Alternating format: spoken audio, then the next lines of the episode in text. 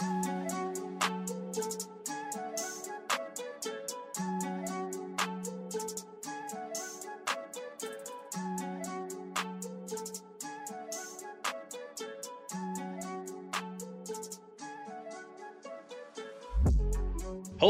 and welcome to the Auburn Observer podcast. Justin Ferguson here, joined as always by my compatriot Painter Sharpless. Hello, Painter. My friend, good to be back, baby. Uh, good to be here with you. Yeah, we are uh, recording this on a Sunday. Auburn had its second scrimmage of fall practice yesterday. Learned some stuff from that. If you check out at the Auburn Observer, had the takeaways from last week of practice and the scrimmage. We're heading into a new week. Hope everybody has a very safe, let me emphasize safe Labor Day. Have some fun, be with your family, have some beverages, whatever it is you do, but please come back to work just Be all healthy. in one piece. Yeah, Yeah. and also, you know, given COVID, that, Right. that too. And speaking of COVID, you don't want to harp on it too much. But I think we need to go ahead and get this part out of the way, right? It's good news. And it's good news. It's good news for Auburn. So Gus Malzahn said yesterday they had their testing on Sunday and Wednesday this past week. Zero positive tests. Now they had nine the past week, which kept 16 players out of practice for the whole week. Malzahn said yesterday that that some of them were starters. Like we don't know who's who's not, is Right. out there and not. We can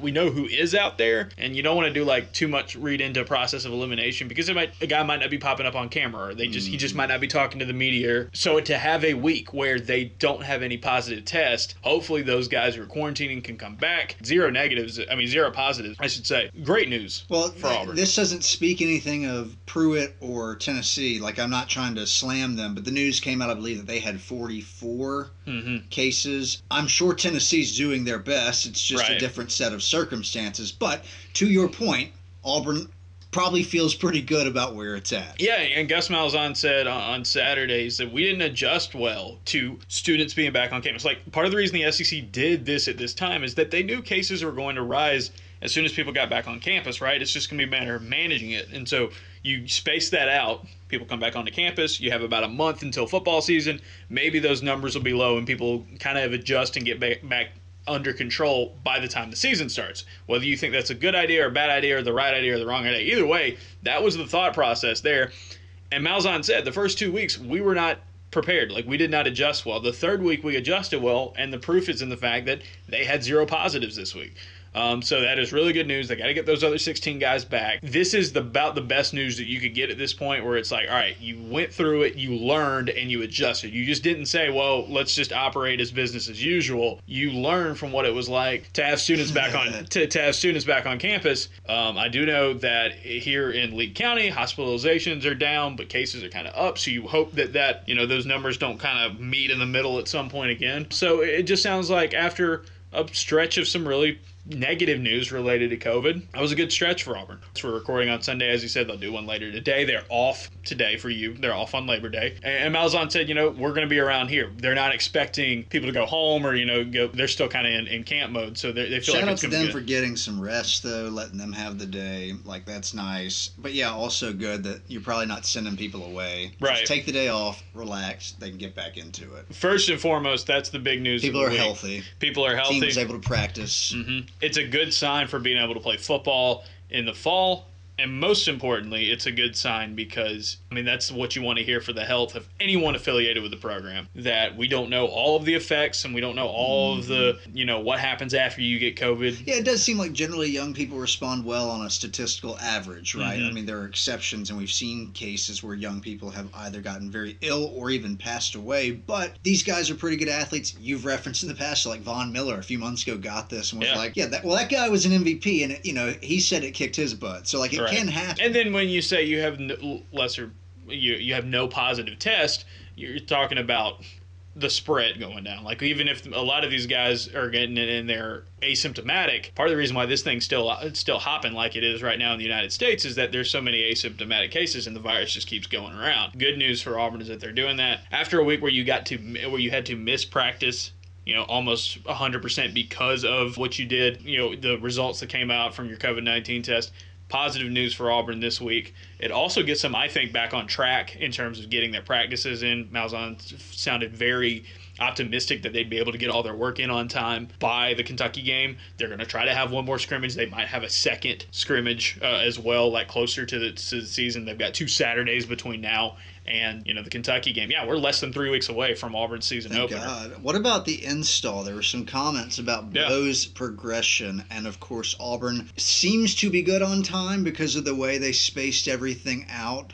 But that said, there were some comments about Auburn's install having to be sped up, and that doesn't seem to be a problem. Yeah, I I think it was more of like they were able to speed it up because of a guy like Bo So it Nix. wasn't necessarily was it a have to thing, or was it like this just we can do it? Why are we not going faster? from what we heard from Malzahn, it sounded like more of a case of we could do it. You know, we could install quicker this year because you know Bo Nix had kind of gotten adjusted to it. So you have some veterans on the offensive side, especially on your skill positions. You got you got some experience coming mm-hmm. back. Guys kind of have been through this before, so they're able to pick up on it quicker. And I think Nix's leadership and just the kind of the intangibles that he he's continuing to develop, and we'll talk about that a little bit later on in this episode. Just it's really good news though because you missed time. You didn't have spring practice. You did a lot of this stuff through Zoom, as Nick Brahms was saying earlier this uh, earlier this week when he when he was talking about offensive line play and Jack Bicknell and his influence on the offense. It's like yeah, you can go talk through all this stuff in Zoom, but when they finally got to be able to meet in person, face to face, even if it's just talking, it seemed to click. It seems to resonate better. It's, I think it's very similar to like going to school. The retention rate, if you are taking a virtual class, if you're on Zoom or you're, you know, you're doing. I mean, you took online classes in college. Like you didn't learn nearly as much as if it would have been in a in a uh, in, in an in-person class. And there's some things where it's you can't do it without it. And so it's not the perfect comparison if we're comparing class and labs, but the idea is still that there is some in-person instruction and mistakes that need to be made to correct. Mhm. And so all of that is undoubtedly valuable. let's get to the scrimmage. Downey plays about half and half run and pass. They said run it was a run heavy one the first time, so getting more to 50-50 was the, was the plan. The big play of the day, So this is interesting because we had just mentioned this. Shaun Shivers 80-yard touchdown reception. I wrote about it on Sunday morning in the in the Auburn Observer in the in the observations from from practices. Shaun Shivers has like six catches for negative seven yards at Auburn. Yet, lo and behold, here comes Shaun Shivers with a huge play. And we know like if he gets into spaces, just get the ball in his hands and go. It's just a matter of getting the receptions. And this is a big thing we had just we had talked about it. This is a big part of what Chad Morris wants to bring to the table. They throw the ball to the running backs. I think you said Rakeem Boyd in two years, 45 receptions. Boobee Whitlow in the last two for Auburn as the lead receiver in the backfield, 21 Yeah. receptions. So it's like basically, you know, a little more than double. It's a bigger part of the game. We talked about how Mark Anthony Richards and Tank Bigsby, that was part of their appeal when Auburn went out to go recruit them, is that these are kind of every do it all kind of players.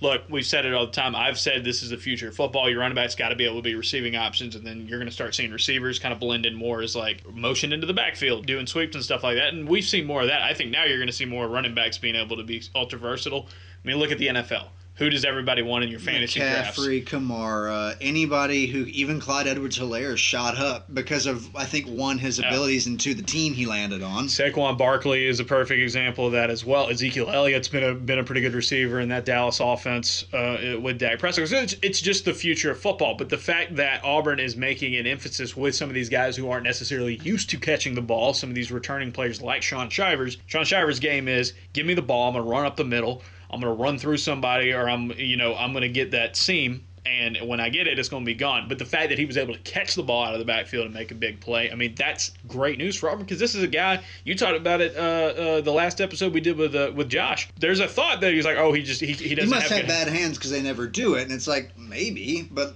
I don't know if you can just say that. Right. That was the big uh, that was the big play, and I think it's just another sign of like that's what they're going to do. They're going to try to get the ball in these in these uh, running backs' hands. They've got the skill set for it. Of course, a guy like Harold Joiner is perfect in that in that aspect because that's basically all he's done at Auburn is kind of be that receiving running And you back. mentioned Mark Anthony Richards, but we've talked some about his brother recently. Also, you mentioned in your observations that he's one of the guys getting a look on special teams, I believe, for kickoff returns. Mm, punt return. Punt return, excuse me. And then, like, that guy in space, we know that's a part of his game. It's exciting to think about him getting the ball. What did you think? If you had to guess, how do you think Shaun Shivers got that ball? I mean, there's really no way of knowing. But do you think that To- they, they moved him out in motion and, and threw a screen? Do you think that they threw a little underneath route and he was able to cut outside? Like, what do you think he was able to do? It's, there's really no way of knowing. I just think it's fun to guesstimate. Wheel route. Oh yeah, yeah, yeah. That's I- I'm That's thinking Will. I'm it. thinking wheel route. He got to use his straight line speed a little bit Yeah. to get out, you know, kind of get that space and I was thinking off. that they screened and blocked well out wide, but I His- think that's that's too. You're right. the That's picture of the the picture of the touchdown that Todd sent out, and it's it's the lead photo from the observations. He, Is there anyone around him? uh, not that I remember, and it's like you can tell like he's kind of got the the field pretty That's open. guess. Yeah, so uh, I'm gonna go wheel route, but I'm never going to guess against the wheel route. You've got to you've got to pick got to pick the wheel route. Uh, defensively, um, not a ton of news for Auburn on the, on the defensive side from from Malzahn. In fact, they got three turnovers. Uh, Jamien Sherwood. No surprise to anyone. He made a he made a big play, got an interception. Devin Geis, by the way, Shout out. Devin Geis, uh, Opelika's very own Devin Geis. Devin Geis is one of those dudes that you hear about a lot as a walk on. He gets on the field a good bit, you know, as a reserve, uh, as a reserve cornerback. And uh, like especially in blowouts, you know, late situations when they're funneling in the second and third teams, uh, he's a great athlete. Like he is a really, really good, just all around athlete. And Do you Auburn, think he's in the rotation in some capacity? Because we've talked a good bit about those defensive backs, and he is not a name that we are bringing up routinely. I'll say this, and we'll talk about cornerbacks here, because there was another thing that Malzahn brought up in that. We'll just switch right into that. I'll say this: like, if they get into a spot where like a cornerback has to, cornerback or two have to sit out, I definitely think they can feel like they can put him out there and, and be fine in the rotation. He's had to play. I don't think maybe in SEC games a ton, but I, I do remember there have been some times where they've had to throw him out there, and he's been able to hold his own. Uh, so good for him. He gets a you know gets a gets a big scrimmage play. Speaking of cornerbacks, we talked a lot about Roger McCreary last week. No surprise here. Gus Malzahn's raving about him. You know, Didn't Schwartz also have good Schwartz, things to say? Schwartz had a ton of good things to say about him. Read the story. You know, at, at, the Auburn Good Observer. timing, by the way, on your part. I've noticed two things have happened since the Schwartz thing. One, other people on the team started talking Mhm. about him, and so that buzz among, I think, media members and fans also picked up right after you wrote that. And and I think it helps, of course, that we got to hear from him. Yeah. And his teammates seemed Well, to. Well, then McCreary too. Like, yeah, it, it seems like his teammates believe basically what it is you argued is that Morris is giving him that opportunity. Yeah, and Roger McCreary, it's been a uh, Gus said he's had an excellent camp. He's going to be the leader.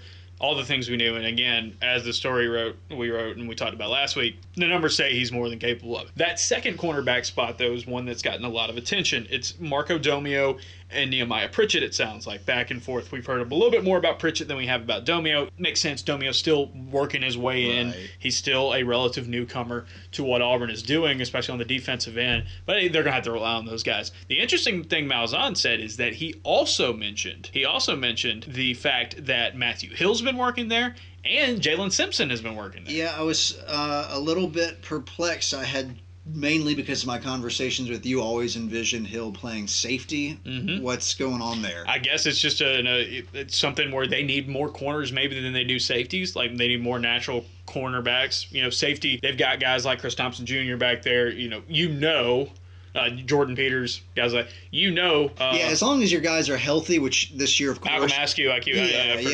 yeah, yeah. But like, I feel like it's safety. You're right. Even though there's and even nickel, like you feel you feel pretty confident about nickel, especially if if a guy like Peters is, is ready to go uh, this season and and is uh is, is a reliable guy. Um, they can give you depth. So I think maybe just one of those things you need a little bit more natural corners. Trey Leonard's not uh, available this year uh, because he opted out. Hey, that was a depth guy, so it, it doesn't surprise me to see that they might have if, if Hill's ready for it. I mean, he is coming from wide receiver, so it's kind of like the it's kind of like the uh, no, Noah Igbinoghene thing. The fact that you you had the mindset of a wide receiver could help you in, in trying to be a cornerback. Uh, offensive line, I mean, af- after we recorded the show uh, that went up on Friday, Nick Brahms talked. It sounds like we have a tentative starting five on the offensive line. Like that would be the projection right now. It's kind of what we talked about with Josh. It seems very similar to what we had said. Austin Troxell at left tackle. You know, Brahms had said he had been become kind of a leader there. Left guard sounds like uh, Tashawn Manning has continued to hold hold the spot there after you know last season he backed up Marquel Harrell there. Uh, Brahms at center, of course. Right guard Brandon Council is getting rave reviews. We said he's probably going to start somewhere. the versatility has come back up for He, him. he can move around. It feels like he's going to be a guy somewhere in right guard makes the most sense. And then right tackle, of course, Brodarious Hamm. We learned that Alec Jackson is playing is playing some guard now. We learned that Keiondre Jones is getting in with it with that first team uh, uh, look, and we kind of learned. I mean, I asked I asked Brahms about uh, a guy like Brandon Coffee, who you heard a lot about, and like the his answer made it sound like it might need a little bit more time for these guys to kind of develop into like starter quality dudes like that are going to be ready to go. Why we said, and I think Josh brought it up last week, this free year that you're basically getting is going to be huge for some of these JUCO guys because it doesn't. You're not going to be. There's not as much of a push to be like we need to go ahead and get him out there. Right. We've invested in a short term investment. Right, exactly. So, and I think I think that's that's a that's a good. And so I.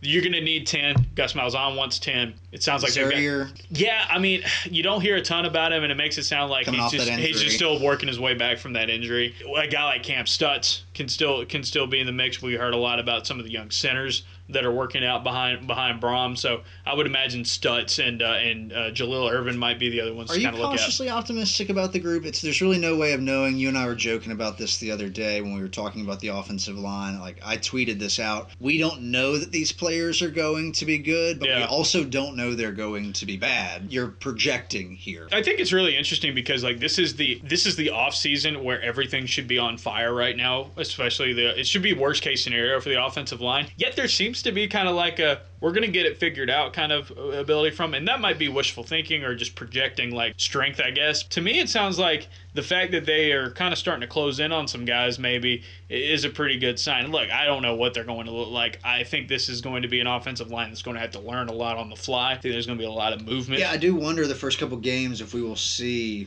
not just people at different positions, but if someone ends up pressing in a game and at some point, and maybe not, maybe there's plenty of film and, and practice, or it's like uh, these are the five guys. We just need to figure out where they best belong. it'll be one of those things I think where by the midway point of the season we kind of know what it is, but it's going to take a little bit long. You're going to have to you're going to have to give them a little bit of grace, I think, early on when it comes to this uh, Auburn offensive line. What did Brahms have to say about Bicknell, uh, by the way, in terms of his coaching style? He seemed to talk a little bit more about the common sense approach, but also a little bit more of a precise approach. He said it was like eh, very much NFL type coach, which makes sense. Bicknell was was an offensive line coach in the NFL, though the way technique has been taught, and some people are like, "Well, I thought you know technique was uh, the big thing for um, JB Grimes," and it's like, yeah, but like different coaches have different ways of teaching technique. So I think this is just Auburn's adapting and adjusting to what Bicknell is teaching in terms of technique. Doesn't necessarily make it better or worse than what Grimes did. Like I like I, I just know that there are different different coaches teach teach different things and Brahms was saying, well, this guy's intense. He's very he's very focused, but he brings it out like an NFL coach. He's like, this is you know how we coach it and how we train it up at the next level. So it's a pretty it's a pretty good demand, I think, especially for an offensive line that's got to grow in a hurry. Um, you're going to want a guy in there that gets that technique. I think that's pretty much it. They, they seem to do a lot of special teams work in the scrimmage. We'll see what that go, goes like. Oscar Chapman's uh, going to practice this week, the new Australian punter. Also, Malcolm Johnson Jr., uh, the reclassified wide receiver. He's kind of like Anthony Schwartz Jr.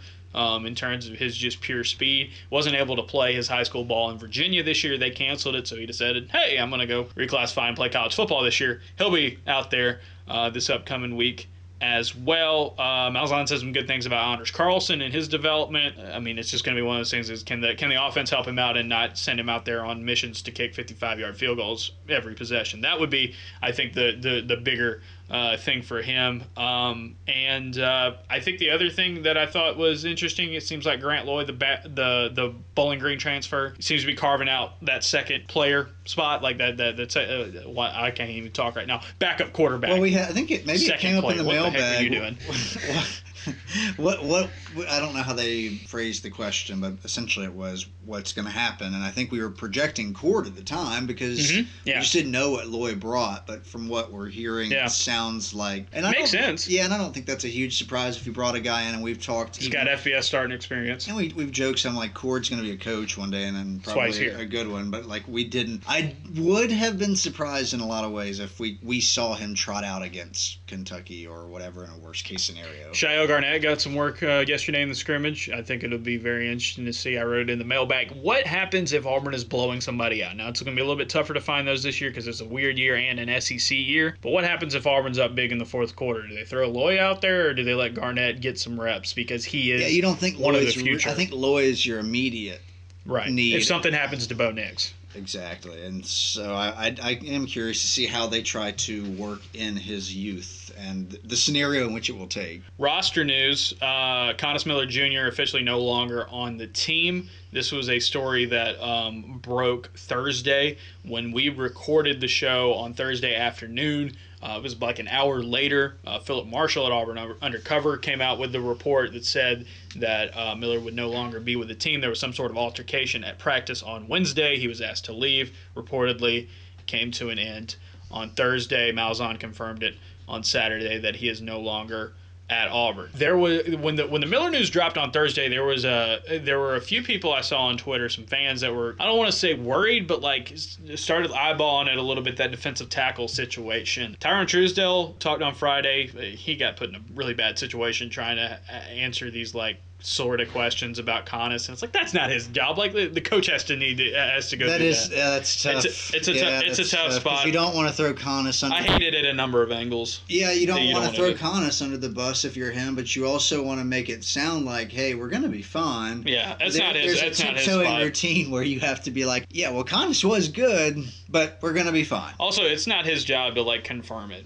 Yeah, it's it's a tough it's a tough spot to be in for a player. It's just a casualty of like how these press conferences are being run right now in terms of players before coach. You know, one of those things just because it's set up. And the timing of the news, right? Right, exactly. The defensive tackle depth, I think is going to be. I think they're going to be fine. I know there's some worries out there, but um, you know, even without Miller, who's a guy who could have been a starter, like I think it hurts Auburn in the fact of this guy. I think has talent, and it just never seemed to work at Auburn in And it terms was a of. bit disappointing, I think, to hear his teammates really feel like he was turning a corner. I guess it was was at the end of last Yep. season where guys like Marlon Derek- Davidson yeah. and Derek Brown had some really high praise for him, and maybe it wasn't consistent enough, but it did seem like we were hearing, okay, Yeah. it's clicking for Coynis. Right, and I think at the defensive tackle spot, you know, you lose out in a potential starter, but it's it's one of those things where if Daquan Newkirk is healthy this season, he's a guy that a lot of people like his upside because of his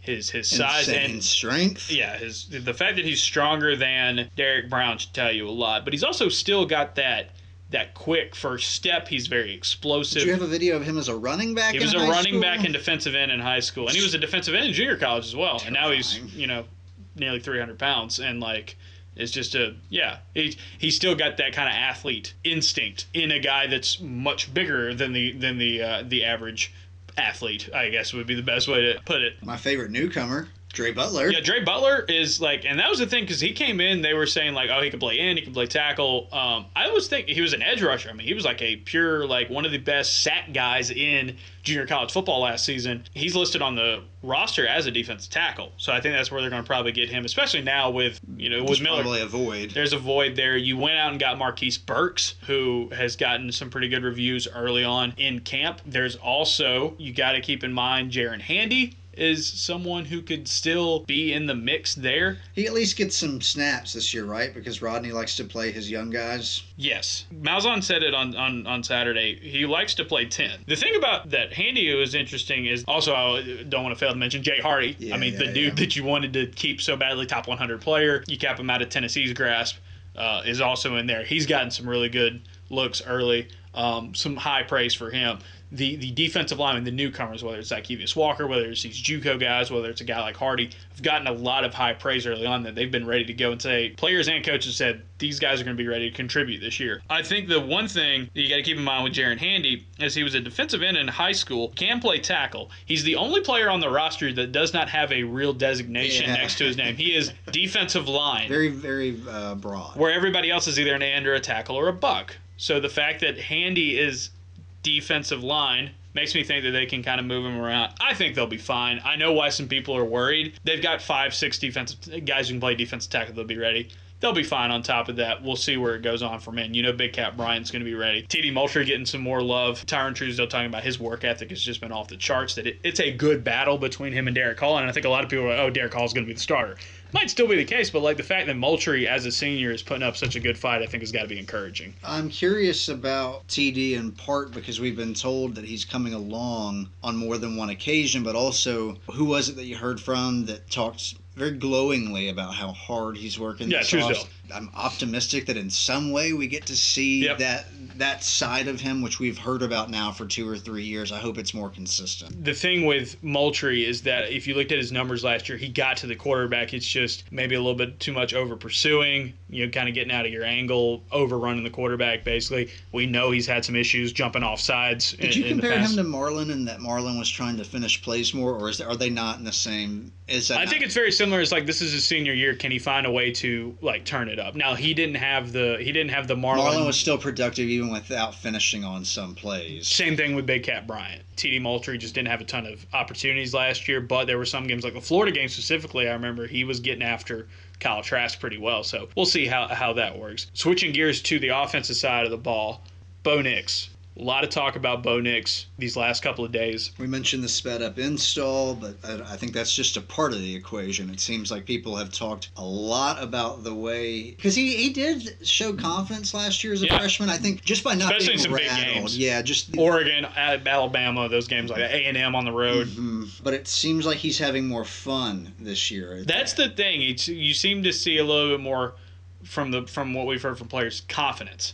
Confidence has been the big word with Bo Nix, in that he it feels like he's more in command of the offense. He's a guy who's going up and, and, and reading defenses better pre-snap. You know, calling out uh, protections, doing different things with the pressure, just diagnosing seems to be plays. Natural. It's got to be tough as a true freshman to come in and you want to be the leader of the offense because it's natural for the quarterback to do so. But you're also like, I'm new here. I don't want to be telling my teammates, some of which will be professionals next year, you need to be doing this, this, and this. Yeah. And as the year went on, I saw him doing more of that. Right. But now you're a sophomore. You had a great start to your fresh. Well, statistically, you had an okay start, but the the end result of nine wins as a true freshman and, and getting SEC Freshman of the Year It's good.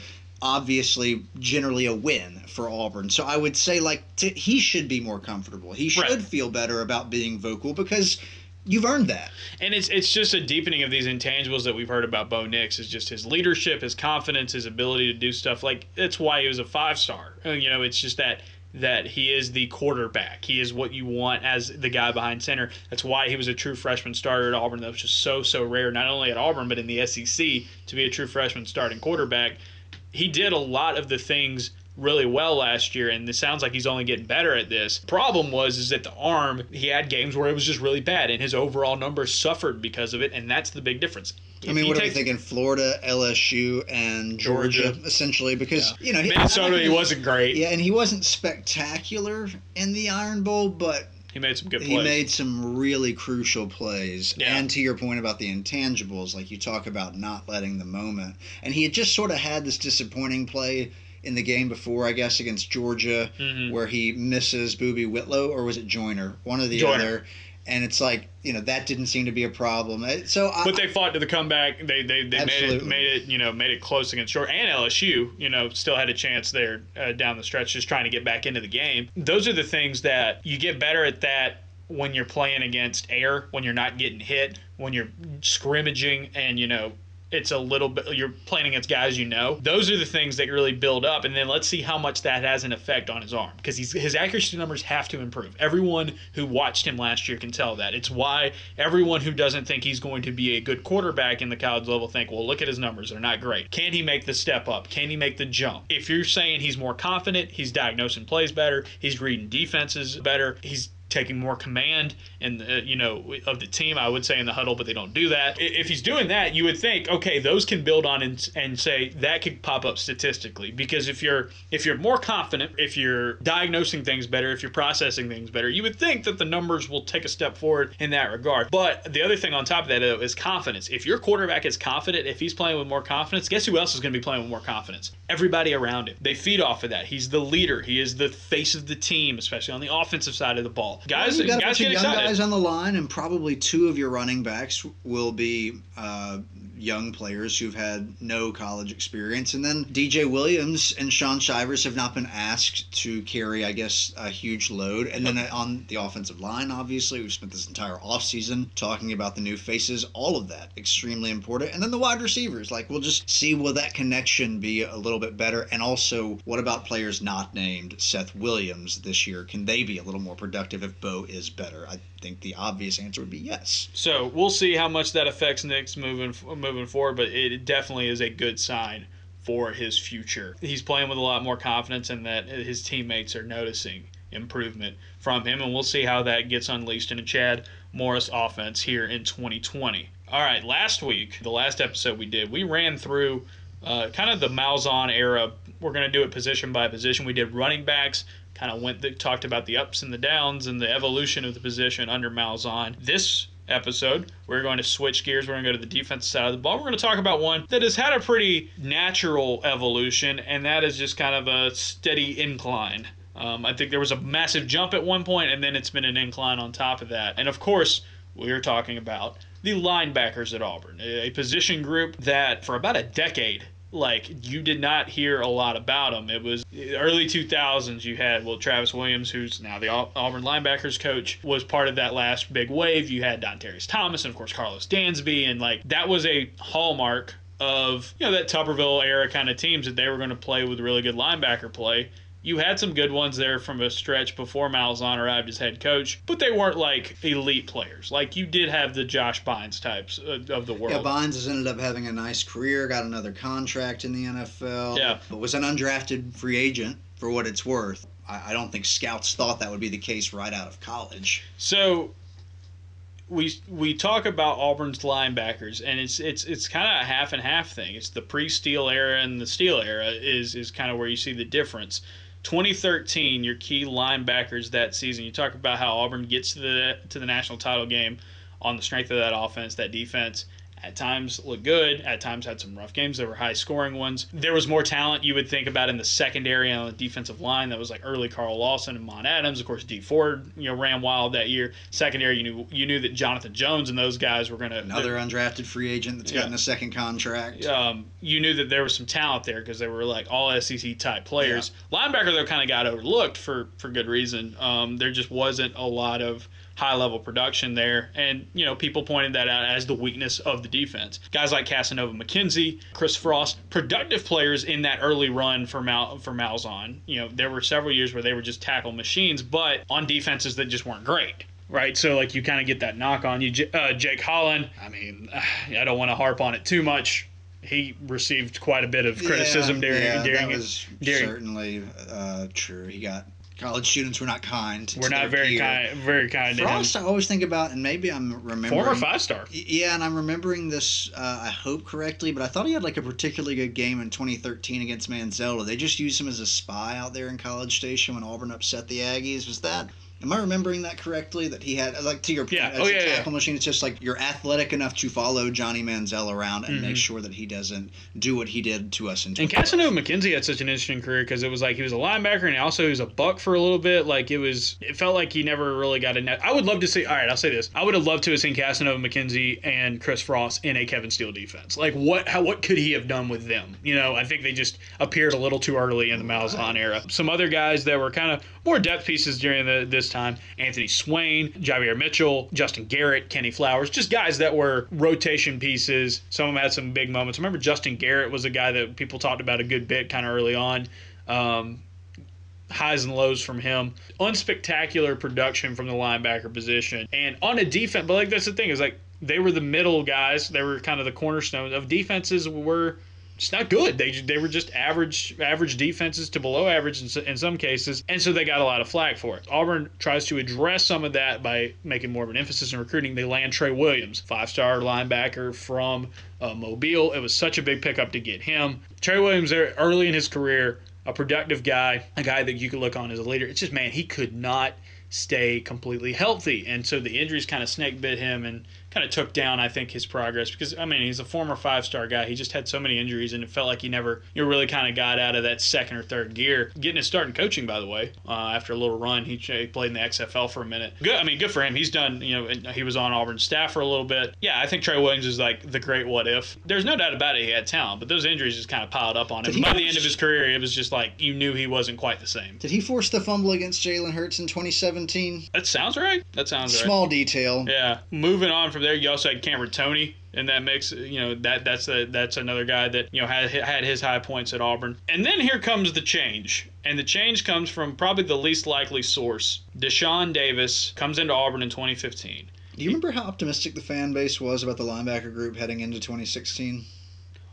Not at all. Yeah, that's yeah. that's generally what I remember. Yeah. So in 2015, Deshaun Davis comes in. It's the uh, it's the Will Muschamp era of, of linebackers. He's the undersized kid from Mobile, um, and he just was not going to play under under uh, Muschamp. He barely got on the field, and it was like he needed a reset. He had talked about it in the past. The fact that Kevin Steele came in was big for his career because he had, he felt like the last co- the the previous regime on the defensive side just wasn't going to give him a fair shake. However, all those guys we had just mentioned out the door heading into the 2016 season. Auburn has little to no experience at linebacker heading into 2016. It's a new defensive coordinator. Travis Williams is now your linebackers coach. What are they going to do? Well, they rely on Deshaun Davis and they rely on Darrell Williams who had been a, a new pickup also for Auburn. Another guy, highly rated dude coming out of high school, played at Hoover. Getting a guy like him instead instead of him going to Alabama was big. Auburn relies on those two guys to kind of do the work. They start their season against eventual national champion Clemson. Uh, Deshaun Watson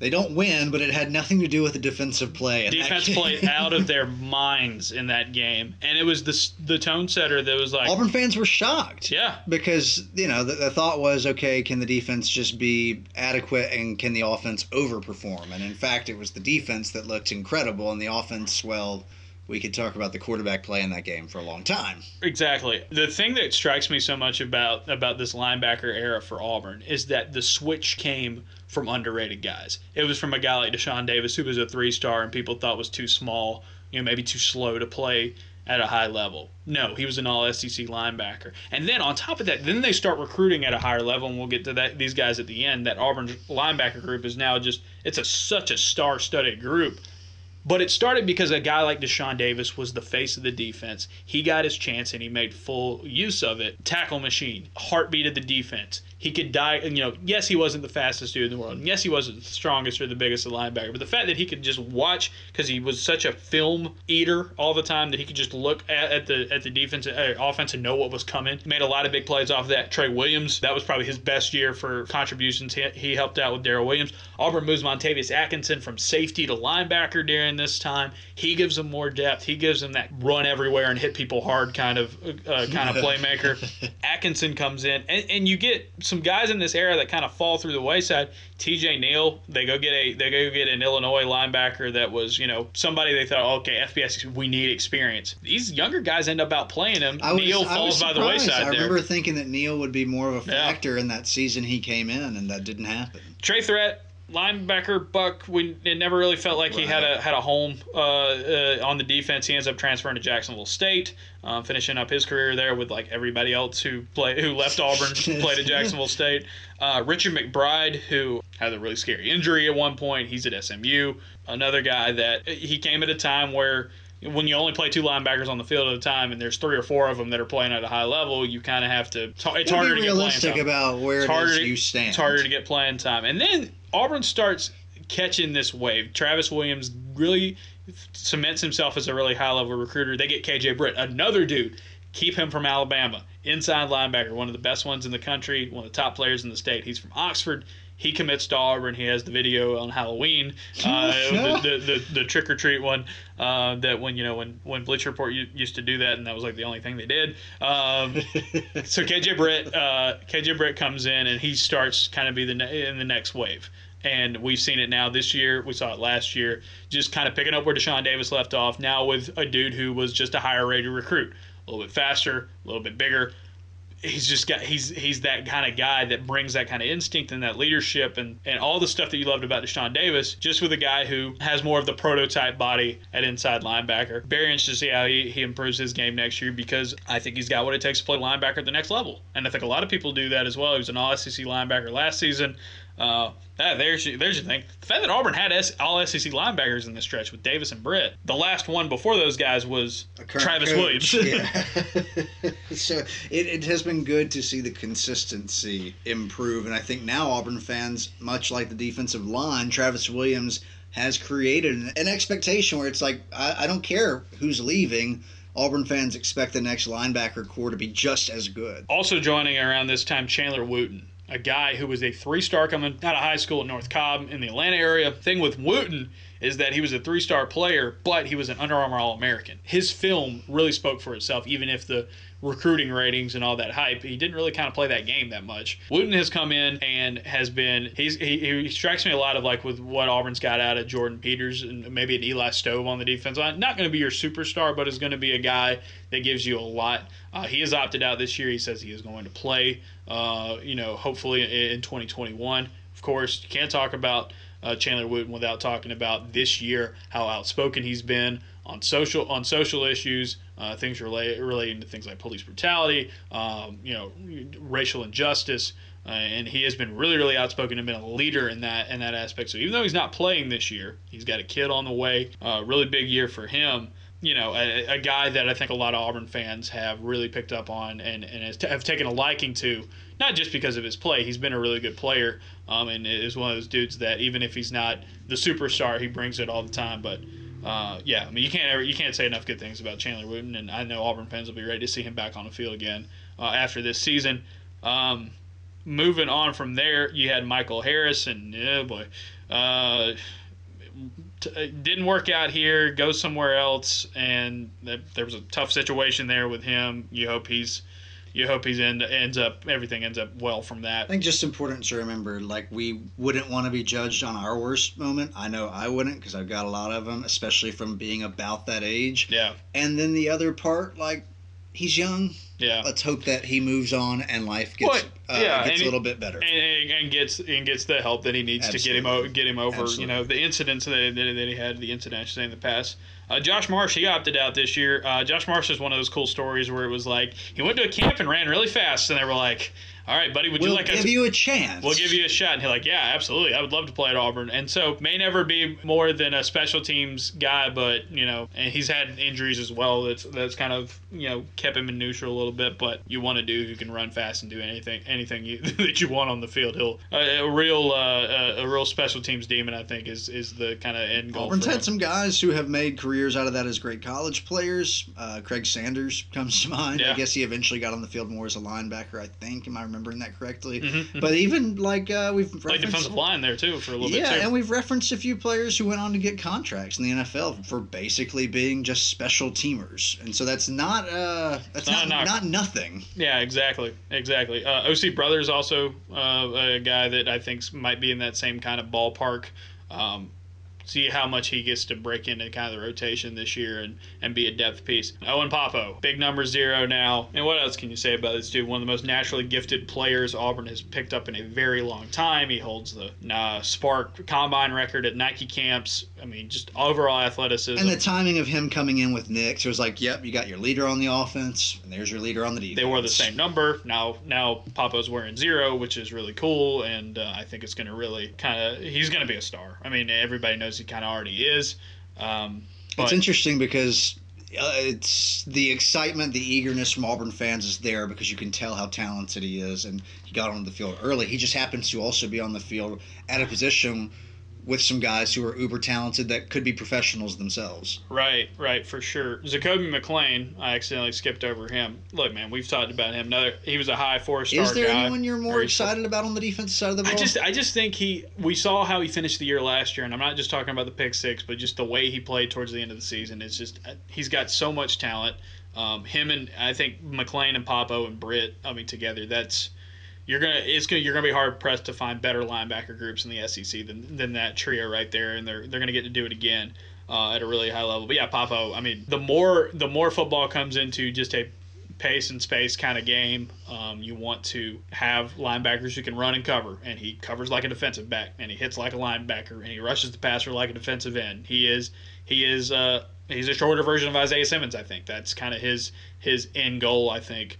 Um, You see him at safety in the NFL more than some, likely. some people, a lot of people think he's going to end up being a safety in the NFL, but I would say that these undersized linebackers might just stay at linebacker in the because NFL. of the way the game's going. especially like this like if you want to be a nickel linebacker Right. you know can you can you end up having a uh, having a good career i mean there are guys who get big contracts by just playing nickel linebacker so it, i mean just a huge i'm expecting huge years from both pappoe and mcclain i don't think anybody uh, would object to that cameron brown uh, Derrick Brown's younger brother uh, had approximately nine billion tackles uh, in his high school career. Played at a good high school too. Yeah. Yeah, Lanier. Yeah, um, he's just small. I mean, he's just a small guy. He's kind of like Deshaun Davis in that aspect, and If he works anything like Derrick does, he'll get on the field. Maybe he'll never be the NFL prospect that his brother became. he might just be a special team superstar as well, like Marsh could be. I mean, like I think either one of those guys, and like I won't, I wouldn't doubt that Brown could get find his way in his rotation in some way because of his work ethic. And man, he just you watch his film in high school and it's like he was making a tackle on every play. It's just like, all right, well, The fact that he's small, yeah, might hinder I don't him, care, But yeah. yeah, it's like I don't also care when you're that good. That like right, uh, this, you know, th- we, there are plenty of examples of exceptions where guys were not the right size and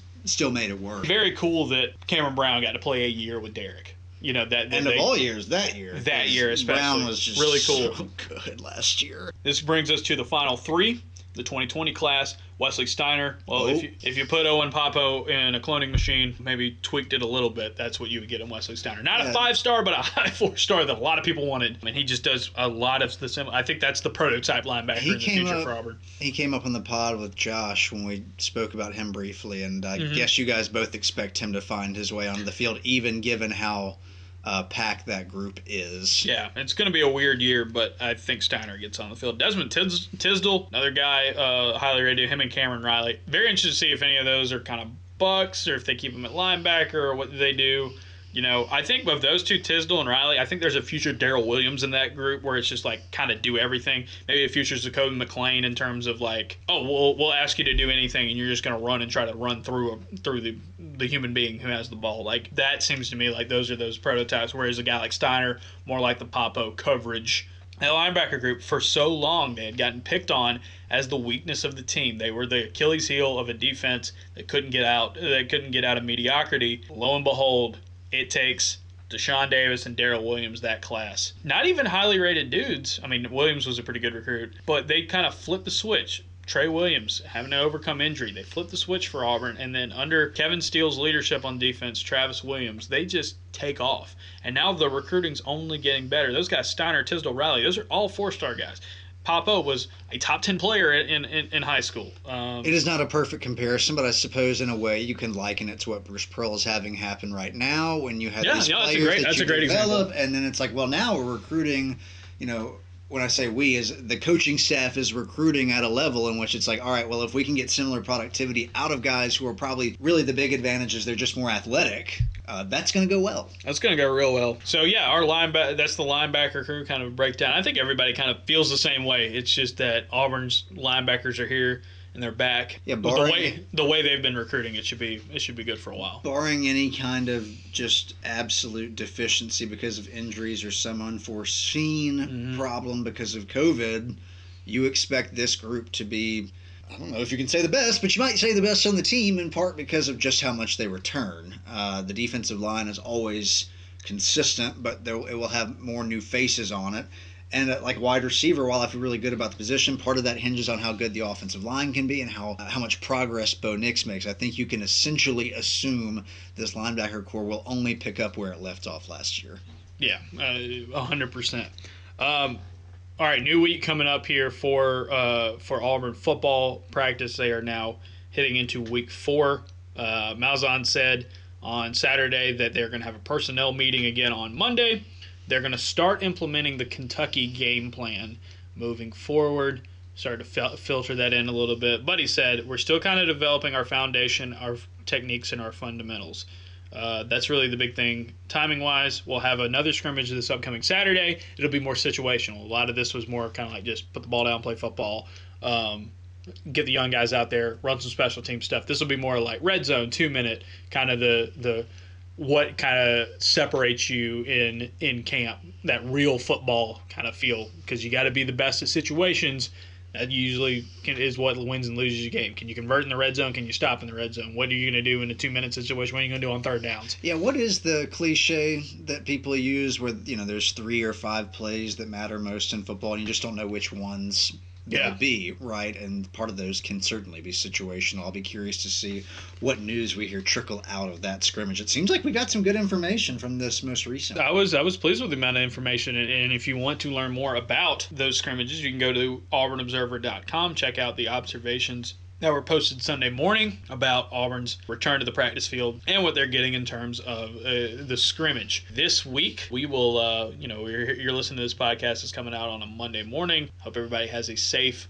and safe and safe and safe Labor Day. Yeah, come home and see your families and friends too. Like go out, Yeah, have fun with your family and friends, but also come back. Yeah, I'm not saying like yourself. I'm just saying if you're, you're gonna have fun, like enjoy the time off. It's been a rough year. Um, you know, enjoy enjoy it with with with the people you care about. But like, let's get everybody safe. This is We usually a you to be able dangerous to- year, yeah, yeah. even without a pandemic. We this need is you usually guys a to dangerous year. subscribe to the uh, to the Auburn Observer. So what are we gonna do if you if, if you don't come back? Speaking of the Auburn Observer, you can subscribe Auburn's auburnobserver.com. As we said, like this podcast and all the stories on auburnobserver.com. They are 100% free for the month of September. We will switch over on October 1st. Still kind of working out what we're all doing with the podcast, but we do know that if you're subscribed to the podcast, you'll continue to get the free episodes even when we switch over. And Ferg's giving you three more weeks of content, so take advantage of it while you can. If you're listening to this, you probably already are, but hey, tell your uh, tell your friends and fam too. yeah, coming up uh, this week, I want to. Uh, we'll, we'll see what we get out of practice, uh, what we'll get out of uh, some sort of um, availability. Hopefully, rumor that we might be able to get some guys we don't always get uh, in interviews. So let's see if that happens. Cool. Um, on top of that, I'm going to have a story sometime this week on Caylin Newton and just why it's clicking for him, and also something that popped into my head over the weekend when I've heard so much about Caylin Newton. Why is it that Auburn gets the cut former quarterbacks and just turns them into wide receivers? They've had a long run of them. It's true. And, and some of and some of your more popular names at wide receiver, especially these slot guys over the years, have been former quarterbacks. And I think Caylin Newton, he's getting rave reviews. The the, the toughness is the thing you hear about him the most. And it's like, man, dude got hit hit, hit around a lot at Howard uh, as a dual threat quarterback. So it does not surprise me I like whatsoever. Gus had a cheeky answer. Cheeky Gus, one of my favorite versions of Gus. I don't know who asked the question, but whether or not essentially Newton would be a gadget player, and he was like, "I'm not going to tell you guys that." I you feel bad because like whoever asked that question, it seemed like he was probably a college college kid or, some kind. well, and I, you know, or like somebody, uh, he was someone I did not recognize on the Sure. on the on on most of the press conferences. It was like you know it's new, and it's like everyone, uh, the rest of us in there know that if you ask anything Gus related about trick plays or anything strategy I'm wise, going to tell you. he's not I going to don't tell think you. any coach. No. But especially that. Coach. Especially that coach, and like you just, I heard the question, and I'm just like, I was like, oh Oh, no, boy, here it oh comes. boy, Here you, it you just start, you just start squinting on the Zoom call. You're like, this is not going to end well. Yeah, but Gus, I mean, he was nice about it, but like, I, point taken. Yeah, oh, pretty blunt. A, pre- a pretty Sure. pretty blunt version of uh, of Gus for sure. Uh, if you listen to this podcast, uh, some of you still downloading it through auburnobserver.com. Remember, sign up with your email there to get all the stuff in your inbox, including notifications about about the new podcast episodes. Apple, Spotify, Stitcher. We're on all the ones that, that you want to know. Uh, one of our listeners, Mark, was pointing out to you on um, on Twitter, I believe, Mhm. about uh, Overcast. Right? Yes, that's another platform that we can use, and I think another one called Podcruncher Hmm. that Eric brought to my attention. If you're using any of those platforms, we're bringing that to you as well. Yeah, through the RSS feed. Just find the one that find the one that suits you, and it should it should be on there because a lot of those things pull from Apple and Spotify. And if all it's that. not, just let us know. Yeah. Most of them tend to take the feed from one of the the ones we mentioned first, like Apple and like Yeah. Spotify. But we want to make sure you can get it wherever you find it most convenient. and if you're on Apple or if you're on any of these other ones where they have reviews, leave us a review. We've already got review, subscribe. we've all we've got some we've got some good reviews already. We appreciate everybody Thank you all. uh, for helping us out. Yeah, we're about to hit week two of the Observer. Speaking of which, you guys have been killing it mashing that subscribe button, at least as far as I can tell, Ferg. Please keep that up. Please share it if you've got family and friends who care about Auburn. Yeah, we just hit. We just hit it. We're recording this on a, on a Sunday morning, as as we said. We just hit 850 subscribers in less than a week. I cannot thank you guys enough. As you said, it's all free right now. It's gonna switch over in October. I hope. I hope a lot of you decide to stay on board. But even if you don't, appreciate you for checking us out and see, seeing what we're about. Hopefully, you'll stick on with the podcast as we will continue to do this twice a week, in uh, you know indefinitely. Uh, that does it for today's episode. Painter, you have anything else? Uh, enjoyed it. I think we're going to get more and more fun on the podcast in part because the thing we all want appears to be around the corner. We've been talking a lot about projecting and how much you can really be certain about Yeah. these things. And it's like, all right, well, as it gets closer to the season, the lineup will become more clear, and then we can really start taking a look at Kentucky, which is a fun team. Auburn's first three games are all intriguing because of either some of the uh, prior relationships that involve coaching staffs and or players. And then of course like georgia's just going to be fun at the beginning of the year. Kentucky's kind of wild because they've been up and down. I'm curious to see what they do at quarterback. Like this is going to be a first fun month of football. We just got to be able to get to it and get through it. Yeah, we got to be able to get to it health healthily as safely as possible, Mhm. and uh, yeah, we'll we'll see how it goes. But it, it's been fun. I mean, this first week was really fun to get back to work because you know both of us we'd been kind of out of the game. Thumbs We've been kind of out of the game a while, so getting close to that, it's been super exciting. And you guys, the amount of response that we've gotten, uh, Thank you. the reviews and all that good stuff. It's why we're doing it, and why it's why we're here. And like the the, I I know for me personally, seeing the response this week was huge, just for my psyche. was really good because you know we were pretty nervous about the about it launching, and uh, yeah, it's been a been a rough year for a lot of people, Mhm. us included. So subscribe at auburnobserver.com. All you need is your email, and you'll get all the new posts and podcasts sent directly into your inbox in the mornings. And uh, yeah, we're on all the things. Uh, I'm Jay Ferguson at you on Twitter. He's at Paint Sharpless. And uh, we will talk to you guys again on Thursday. Until then, subscribe to the Observer. Check out what we got going on. Adios.